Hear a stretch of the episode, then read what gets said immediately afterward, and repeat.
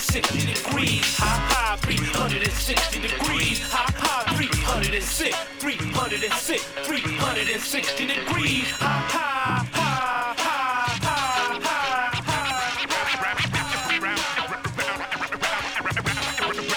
Round and round, round we go. To the circle, 360. Round and round, round we go. Life was Good evening, listeners. Welcome to Full Circle. Full Circle is a cultural affairs radio magazine produced by members and graduates of the First Voice Apprenticeship Program. We broadcast from Huichin, occupied Ohlone territory, also known as Berkeley, in the San Francisco East Bay of California. Tonight's show is a tribute to the International Day of Peace. We'll have a look at a peace protest from the 60s, a report back about the International Day of Peace celebration in Oakland, a look at the peace movements of Code Pink, and an interview with a Buddhist teacher whose work has led to a movement for him to be nominated for the Nobel Peace Prize. Please stay with us.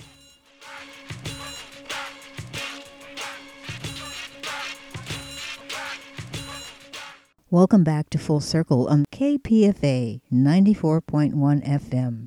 As many listeners know, the Pacifica Foundation was established in 1949 to support the novel idea of a listener sponsored radio station whose ideals were to promote peace.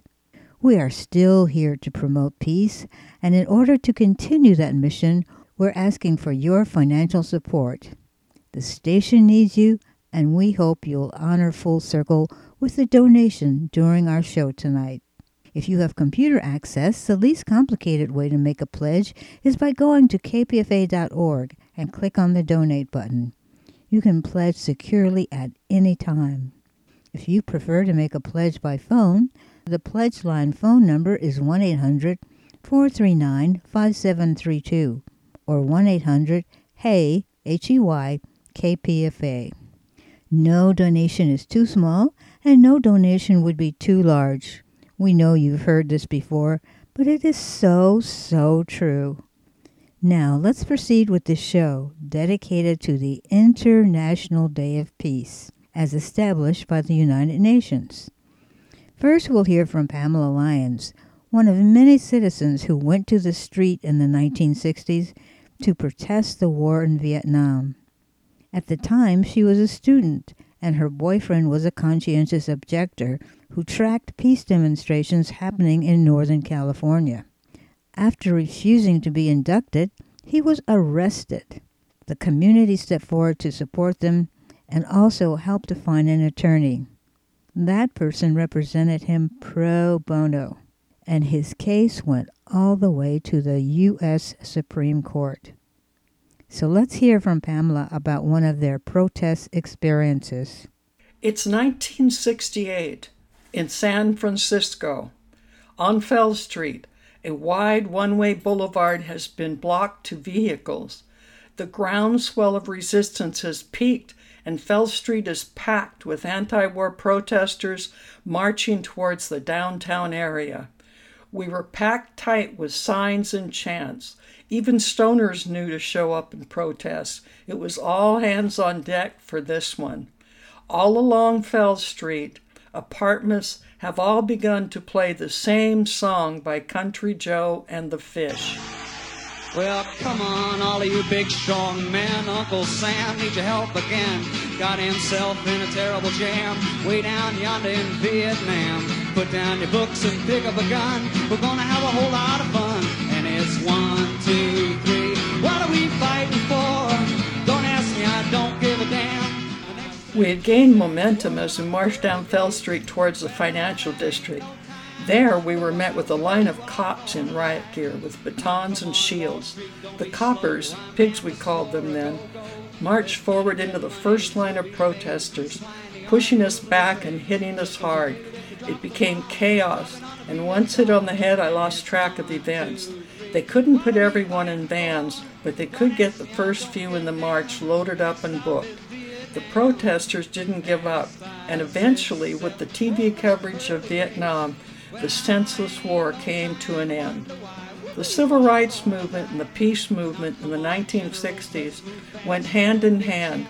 Protesting Vietnam was the watchword for the 60s. Now the Black Lives Matter and domestic violence is the focus. We are protesting the threats to democracy itself, threats to lives that have been marginalized. Young people are protesting for climate change, for our rights to vote, and equality. Listen, people, I don't know how you expect to ever stop the war if you can't sing any better than that. There's about 300,000 out there. I want you to start singing. Come on. And it's one, two, three. What are we fighting for? Don't ask now, don't give a damn. The next stop is Vietnam. And it's five, six, seven. Roll up the gates. Well, I ain't no time to wonder why. We're all die. Now come on, mothers throughout the land. Pack your boys off to Vietnam. Come on, fathers, don't hesitate. The sing songs off before it's too late. The first one boy come in the box. All right. One, two, three.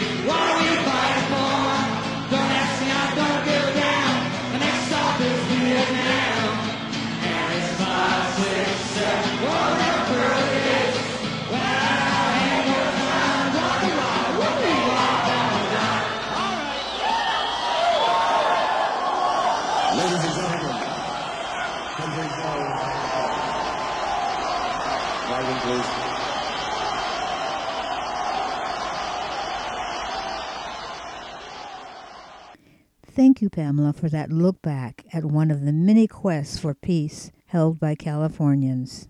Our listeners will be happy to know that Pamela and friend didn't need to seek refuge in Canada because he won his conscientious objector case. The International Day of Peace was established by the United Nations in 1981. This year's Oakland Day of Peace took place on September 21st, and this year's theme was In Racism, Build Peace. Apprentice Nomi Windmaker went to the commemoration at Chabot Regional Park, where she talks with a couple of the youth leaders from the Martin Luther King Jr. Freedom Center in Oakland. The MLK Freedom Center in Oakland was founded by community organizers to promote Dr. King's principles and to uplift and empower families and youth into civic engagement and nonviolence. And today I have the privilege of interviewing two very powerful young folks who've been doing extraordinary work at the MLK Freedom Center. Hello, my name is Jennifer Hernandez. I'm 17 years old and I am part of the Martin Luther King Jr. Freedom Center. So, what do you do at the Martin Luther King Jr. Freedom Center? Well, at the Martin Luther King Jr. Freedom Center right now, we are building and growing our cohorts right now. So we are getting more families and students involved. And the reason that is, is because we believe in how we're all interconnected. So the work that we do can't be done without a community behind us, without our elders, without those who were foot soldiers in the civil rights movement. And so right now we're connecting with our communities, connecting with our schools, with our parents, and our own um, roots so that we're able to make change because you can't make change without having people who stand behind you and are able to say, you know, I believe in you, but also are a part of the movement that we're in right now of creating peace. So, sort of like a larger concept of the It Takes a Village. Yeah. You're talking about intergenerational movement.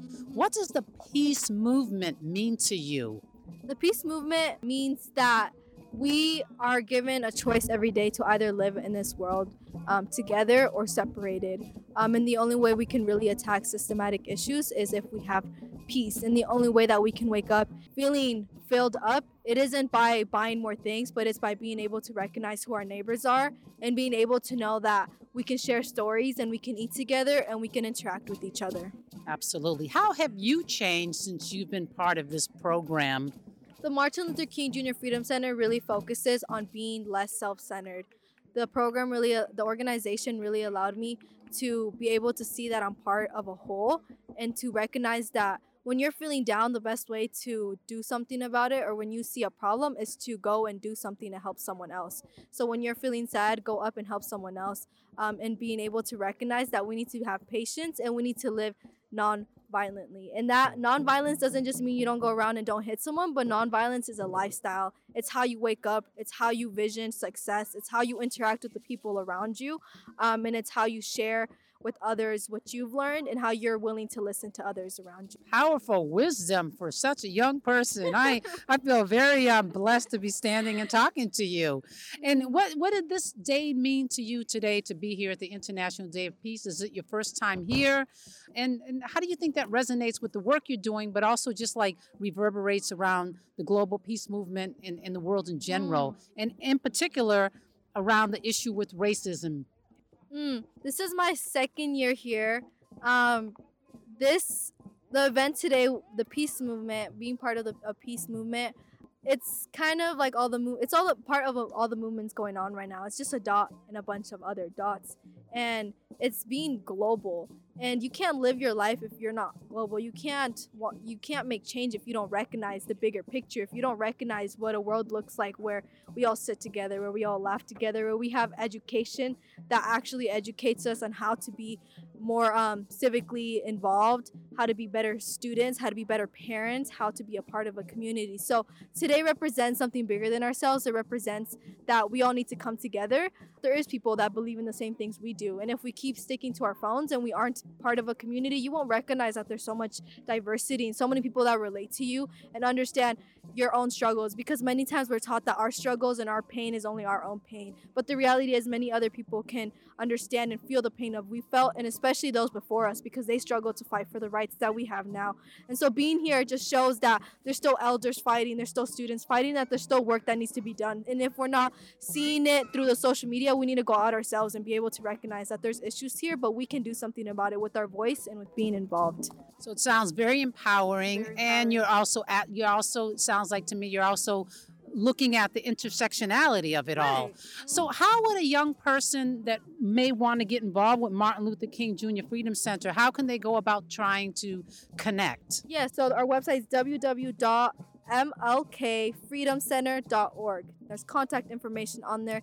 You can contact any of our staff members and um, say that you're interested and you can come be a part of the work that we're doing. There's never, there's always more than enough room for everybody because the work that we're doing involves and it takes everybody. So that's right. Thank you so much. Really good talking to you and thank you for all the work you're doing. Yeah, thank you so much. It's, you know, today was very meaningful and I say today is a part of, you know, the work that we're going to be doing. So it's inspiring to be here and I say we got to keep working and need to get up every day and strive for the bigger vision that we have. And now I'm going to speak with Angelina Thomas, a 17 year old Berkeley High School student.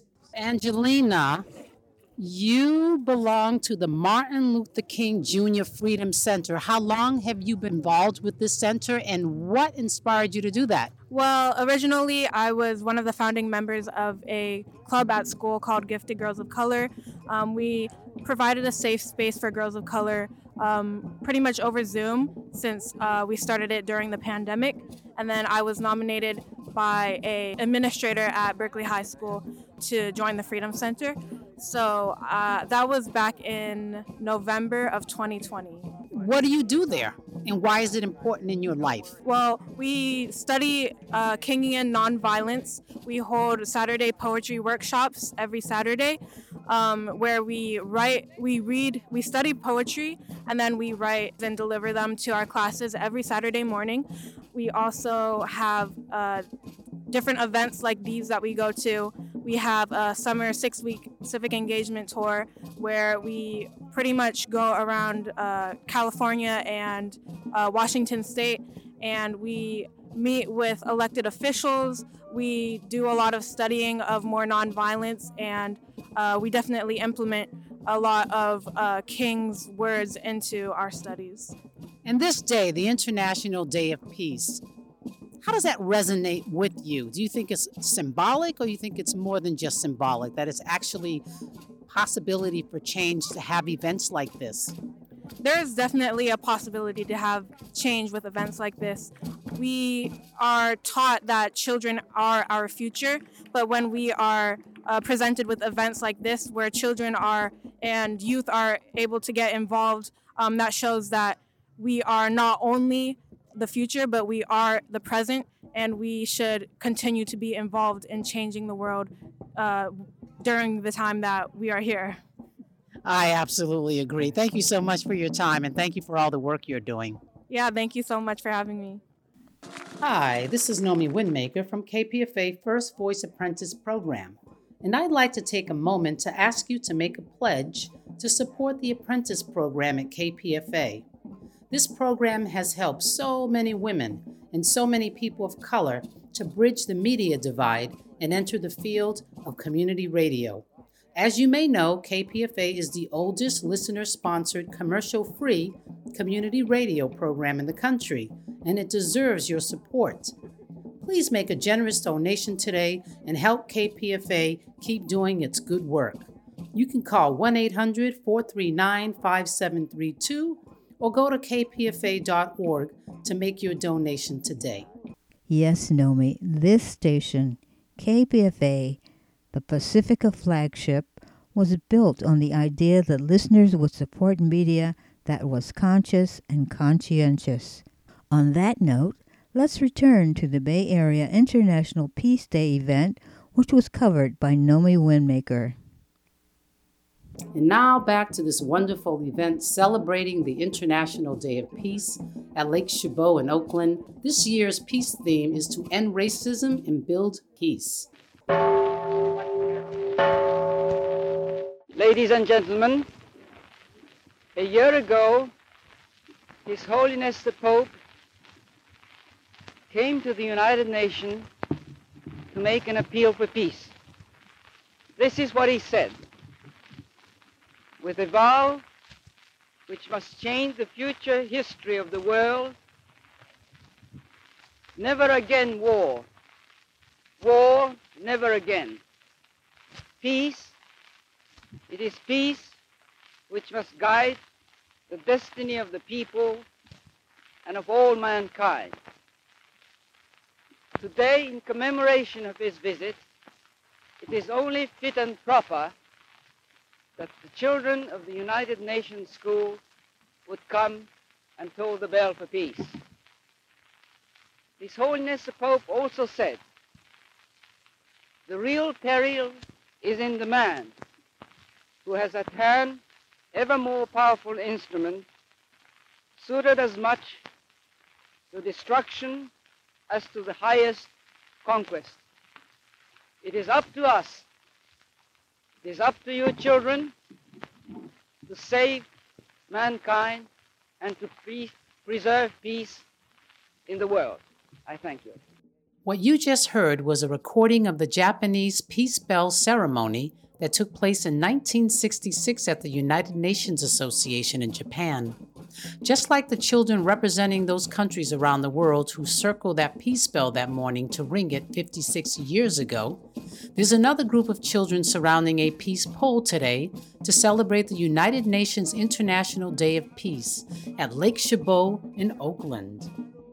And as these children and youth surround the 12 foot tall peace pole containing the word peace written in 31 languages, they make their pledges for peace. We pledge to build a just, loving, compassionate, inclusive world that embraces diversity, including age, race, gender, ethnicities, abilities, sexual orientation, religion, and political learning. We pledge to see and respect each other as sisters and brothers.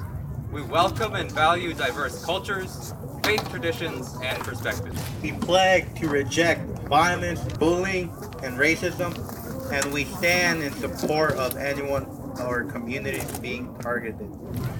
We pledge to protect and heal our life giving lands, forests, rivers, oceans, wildlife, and habitats.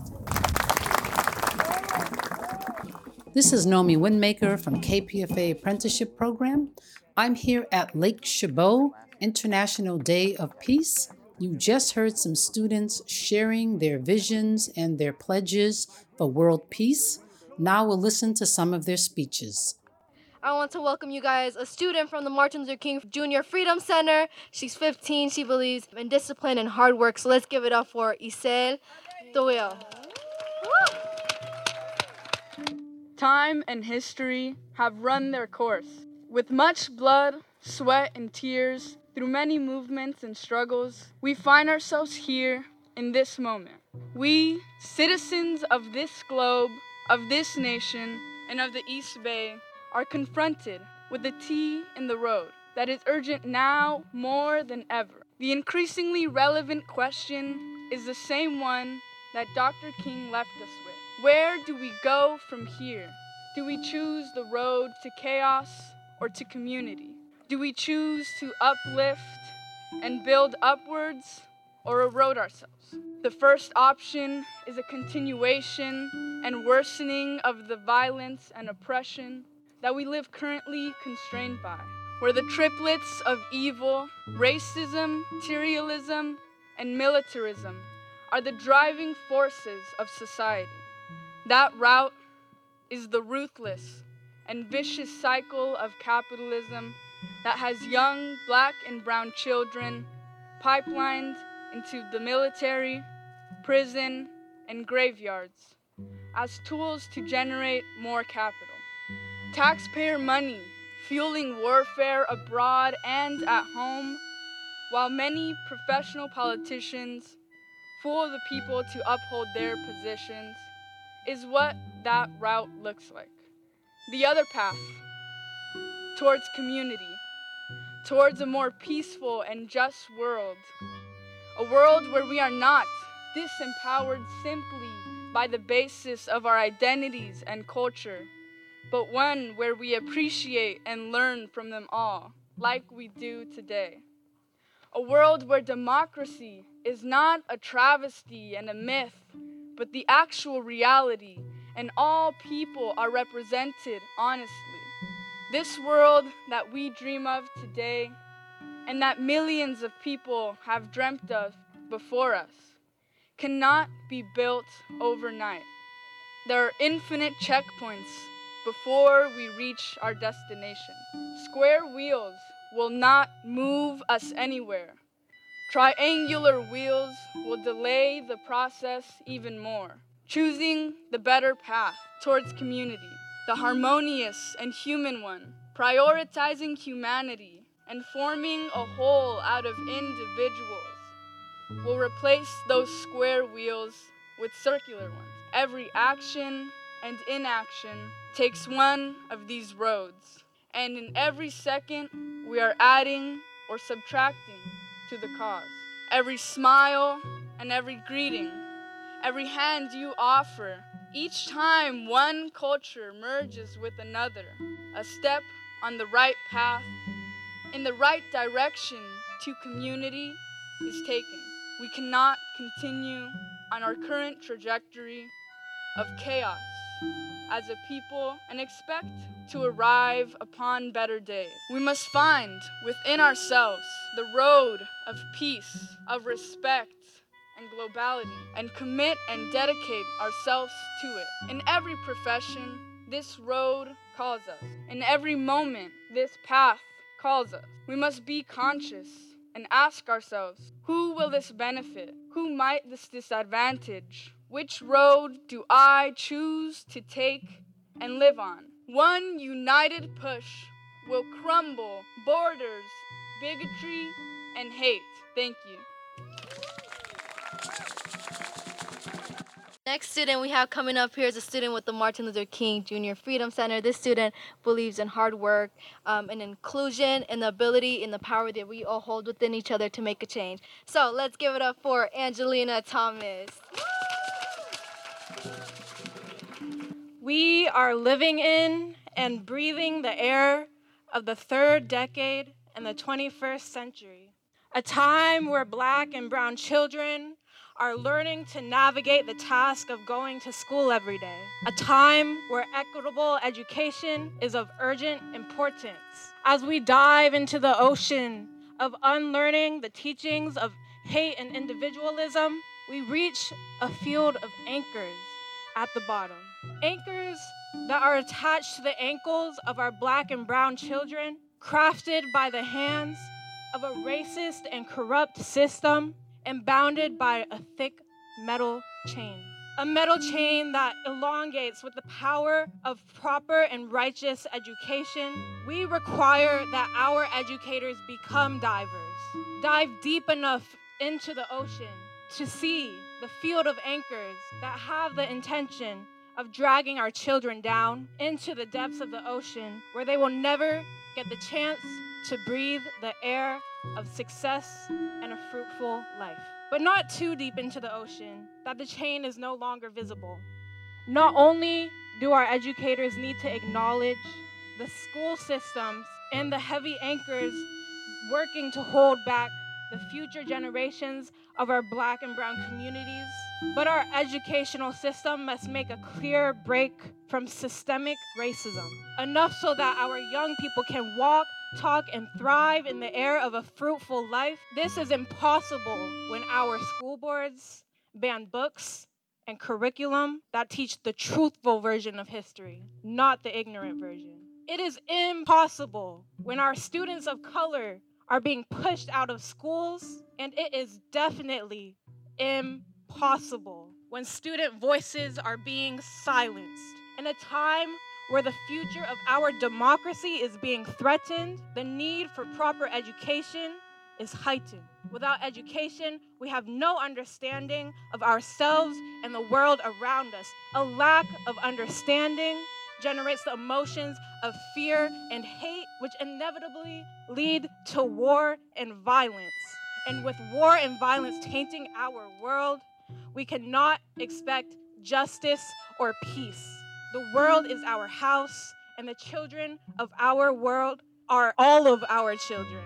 Our children request from us to have more humanity in our schools, for our schools to be a reflection of our world where black, brown, and white all serve the common purpose that all of our children benefit from the fruits of education.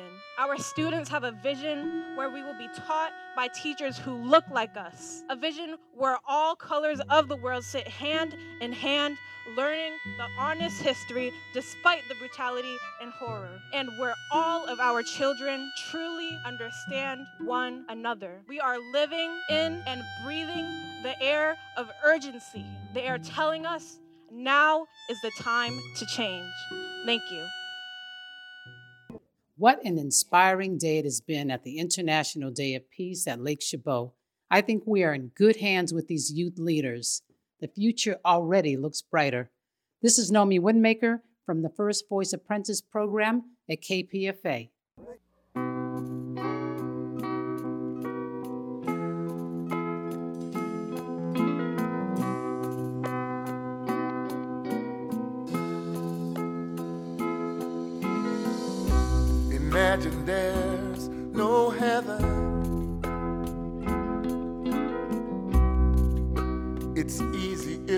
Try. No hell below us. Above us, only sky. Imagine all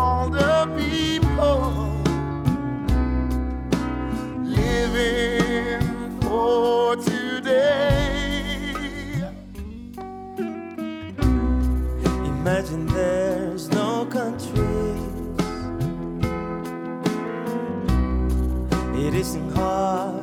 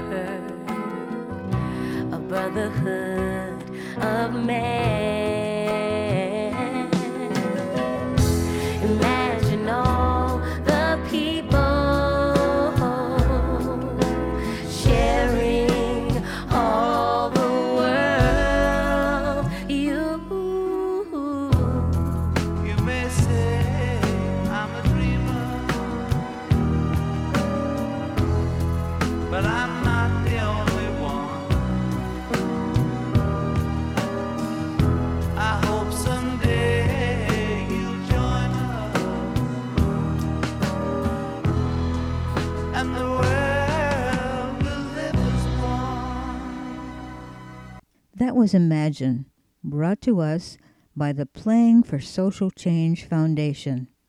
They raise funds to provide music education around the world. You can see the faces of the singers by going to the YouTube link on our kpfaapprentice.org website. Before that, we heard from Nomi Windmaker at the Oakland International Peace Day celebration. This is KPFA 94.1 FM. We are full circle, and tonight's show is dedicated to the United Nations International Day of Peace. In 1949, Lou Hill founded this radio station that was built on the concept that people would support media that promoted peace. The Pacifica Foundation mission statement says, quote, in radio broadcasting operations to engage in any activity that shall contribute to a lasting understanding between nations and between individuals of all nations, races, creeds, and colors. Since the First Voice Apprenticeship Program is rooted in the Pacifica mission, our goal is to build community by providing media access to and empowering BIPOC communities. We've been at that mission since 1985, and with the support of listeners, we'll continue. We're proud to say that many of our graduates have gone on to work in and to found community based organizations, such as the Akonadi Foundation, Farm Fresh Choice, Mamacita's Cafe, and the Oakland Health and Human Education Resource Center.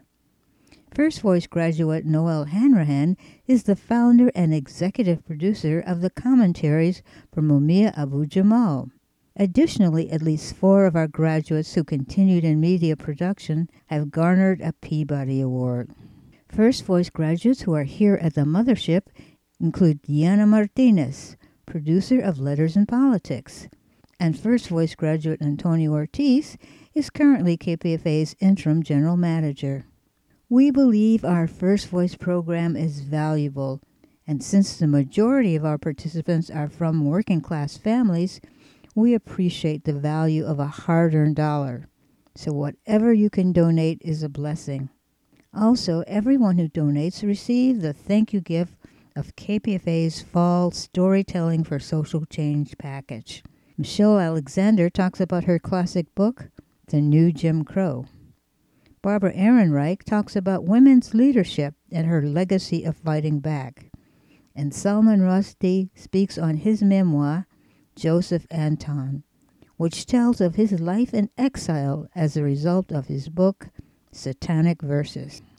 That's right, everyone who donates, no matter the size of the donation, can receive that thank you gift, along with the gratification of helping this station survive. You can donate online at kpfa.org or call 1 800 439 5732. When it comes to fighting for peace, few organizations do it like Code Pink. Founded in November of 2002 by peace activist Jodie Evans and Medea Benjamin, Code Pink is a woman led grassroots peace and social justice movement. Code Pink challenges governments to fund health care and education rather than wars and occupations. Code Pink also stands against the use of unmanned killing machines known as drones. Up next, Free Will and Franklin brings us these sounds of Code Pink in action on the streets. Code Pink. Code Pink protester. Code Pink.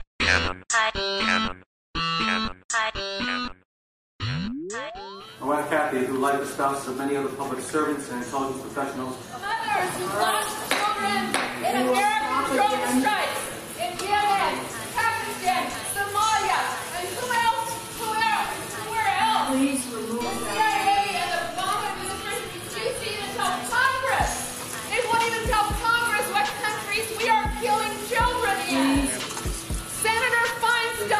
expertise, expertise. Are your children more important than the children of Pakistan and Yemen? Are they more important? Do your job. World peace depends on it. We're making war. Code Pink. The peace group Code Pink. Code Pink. We are Code Pink. My name is Medea Benjamin. We are here because on Human Rights Day we were thinking where should we go and we started looking up who were the worst human rights abusers around the world and we thought should we go to the embassy of Saudi Arabia? Should we go to the embassy of Burma? Should we go to the embassy of Sudan? And we realized no, we should go right here in front of the White House because as U.S. citizens, it's our obligation to stop our government from being involved in torture and the abuses of human rights. Code Pink. Code Pink.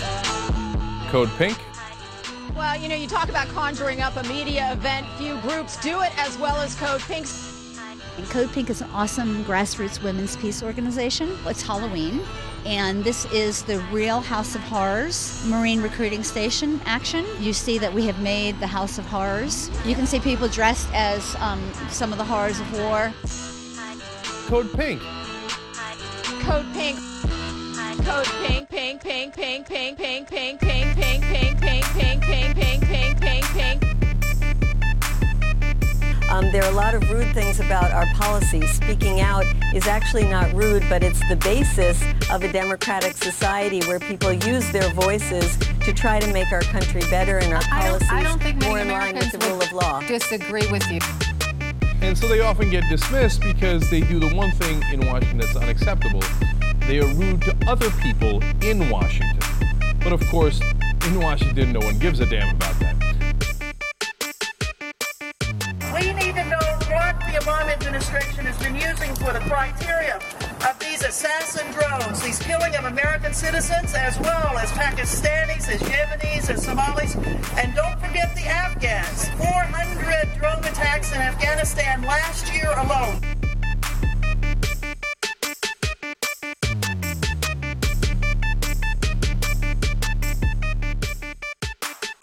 The women's anti-war group Code Pink. So we feel that our country, from the White House to the Congress, has been involved in scandalous acts that has really marred the moral character of this nation.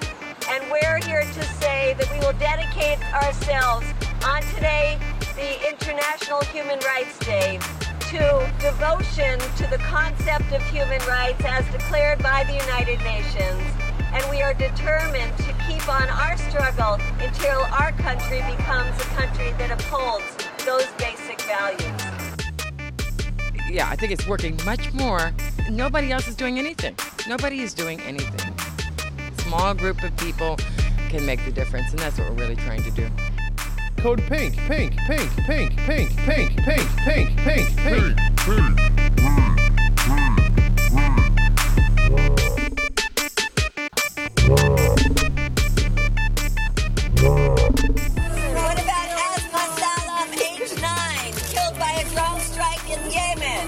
What about Asadullah, 9 years old, killed by a drone strike in Afghanistan? What about Noor Mohammed, 17, killed by a drone strike in Yemen? What about Hoda Nasser, 5 years old, by a drone strike in Yemen? What about Amir Saeed, 15 years old, killed by a drone strike in Pakistan? What about Noor Aziz, 8 years old, killed by a drone strike in Pakistan?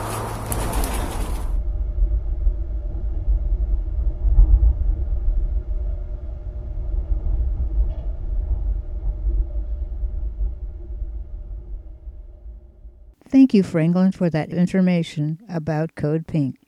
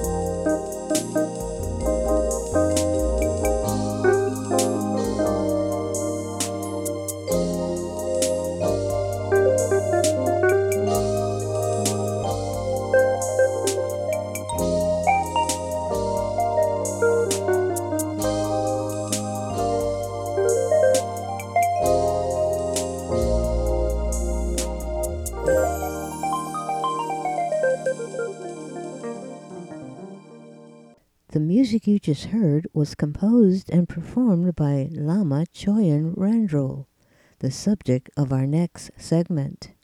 As for Lama Choyin Rangdrol, I had the privilege of knowing him personally.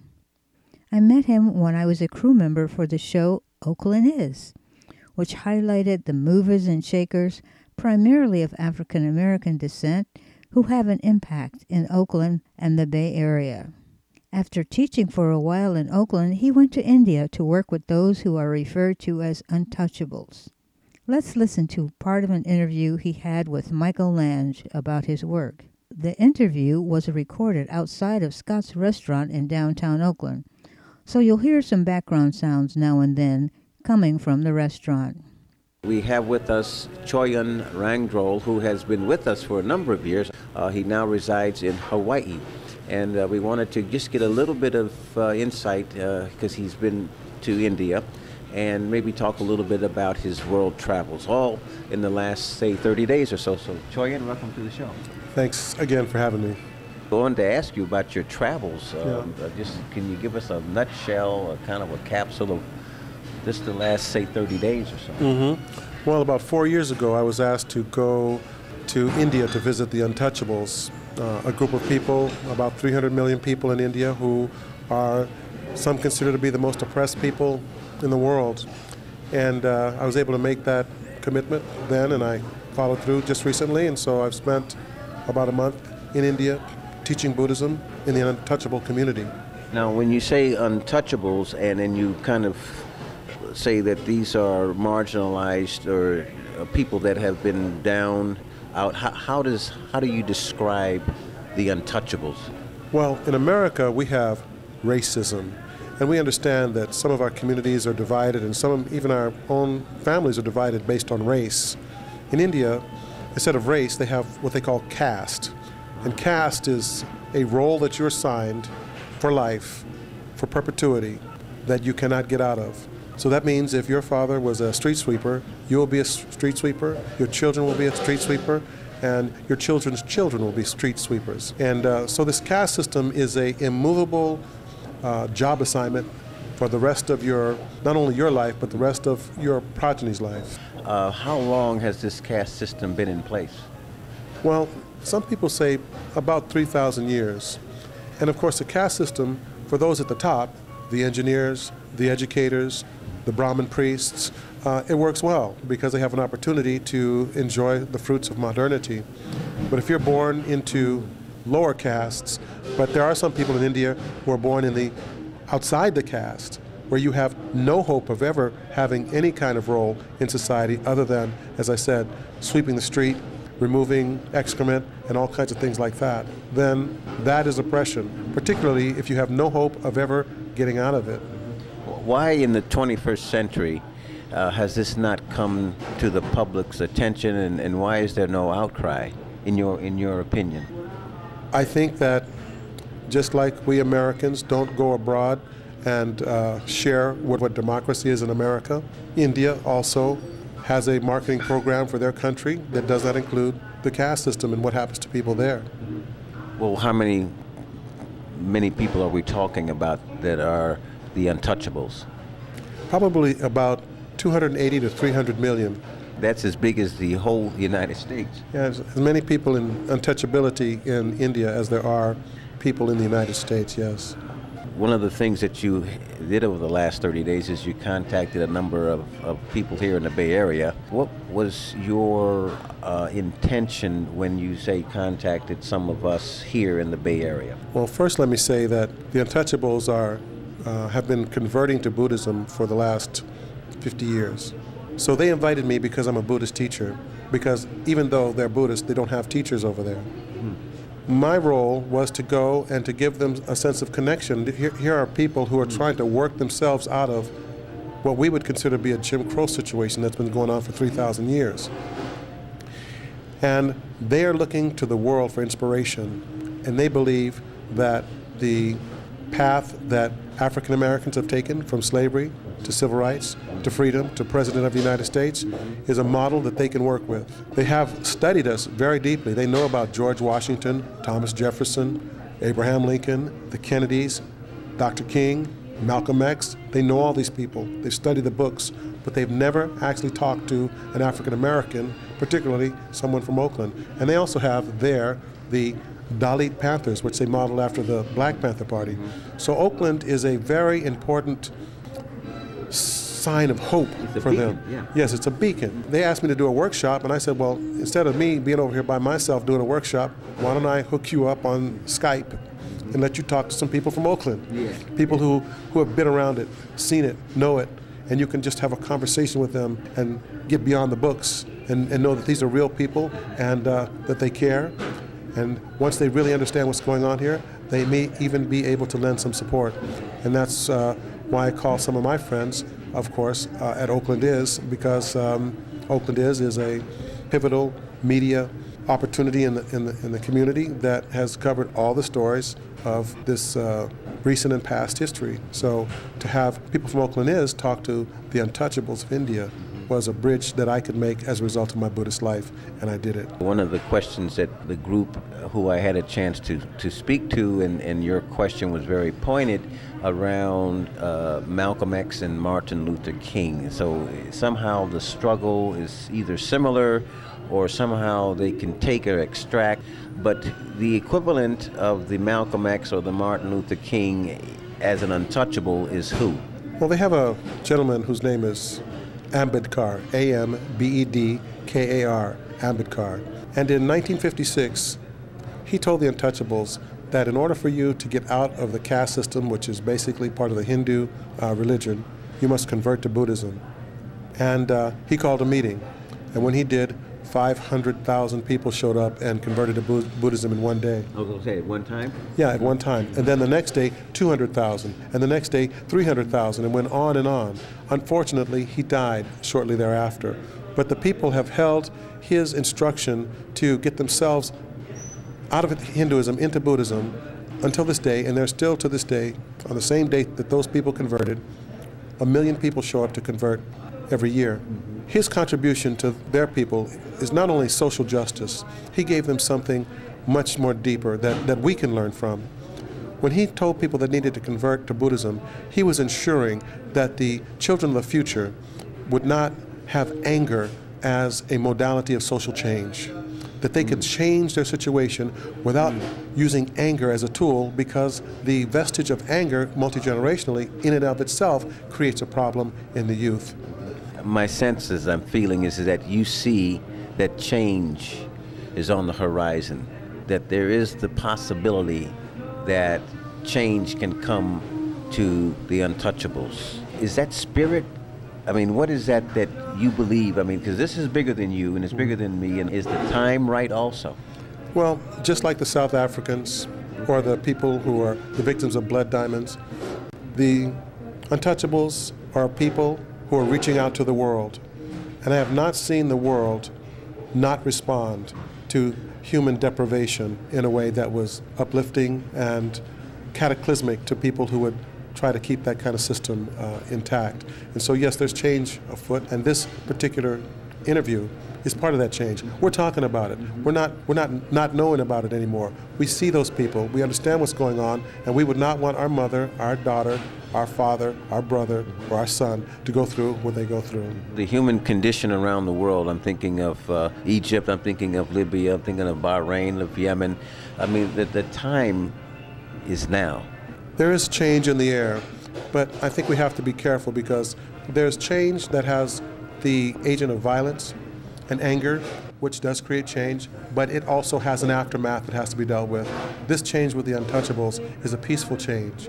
It's a smart and intelligent change, not only investing in change of today, but also trying to forestall some of the uh, unforeseen problems of the future when anger sets its seed in the hearts of your children. You know, uh, I'm reminded that uh, one thing that Malcolm X said, he says that if they step on a brother's foot in Nigeria, you should be yelling in Harlem, um, meaning that there's a connectivity in the human family. And I'm thinking about the Oakland is family. What can they do to support this change? I think anybody who lends their talents to creating a voice for the most oppressed people in the history of humanity, anything that you do is a contribution.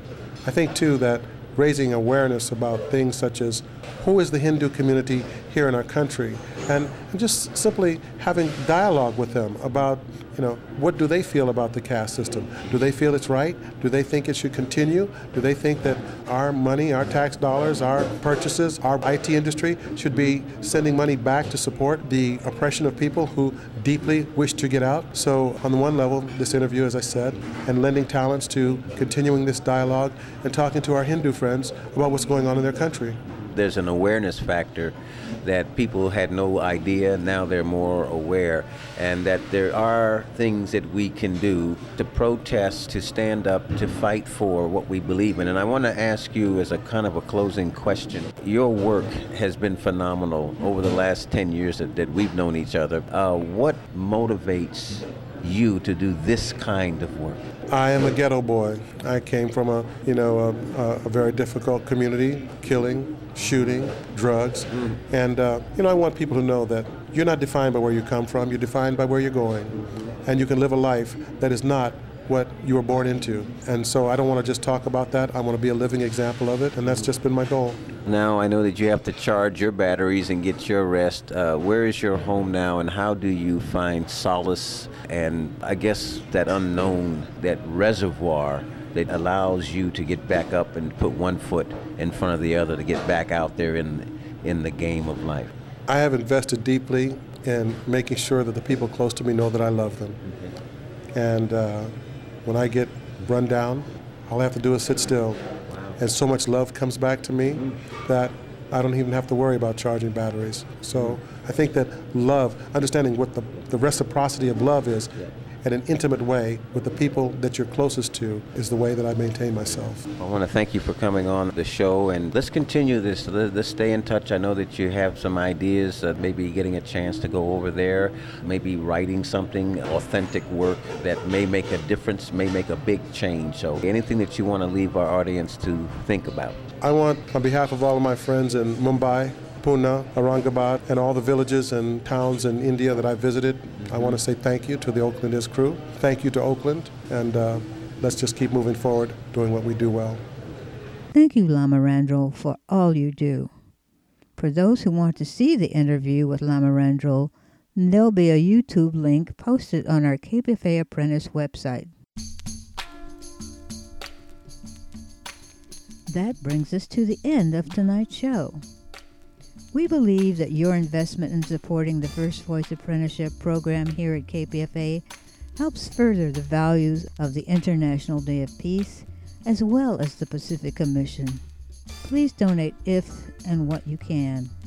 To donate online, go to kpfa.org or to call in a pledge, dial 1 800 439 5732. We're the First Voice Apprenticeship Program. I'm Miss M, the training director. Our technical director is Frank Sterling. Joy Moore is our production consultant. And a shout out to the members of Group 46 and 47.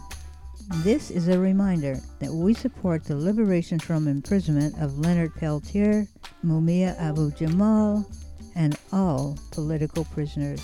La Onda Bajita is next. Please stay tuned. Thank you.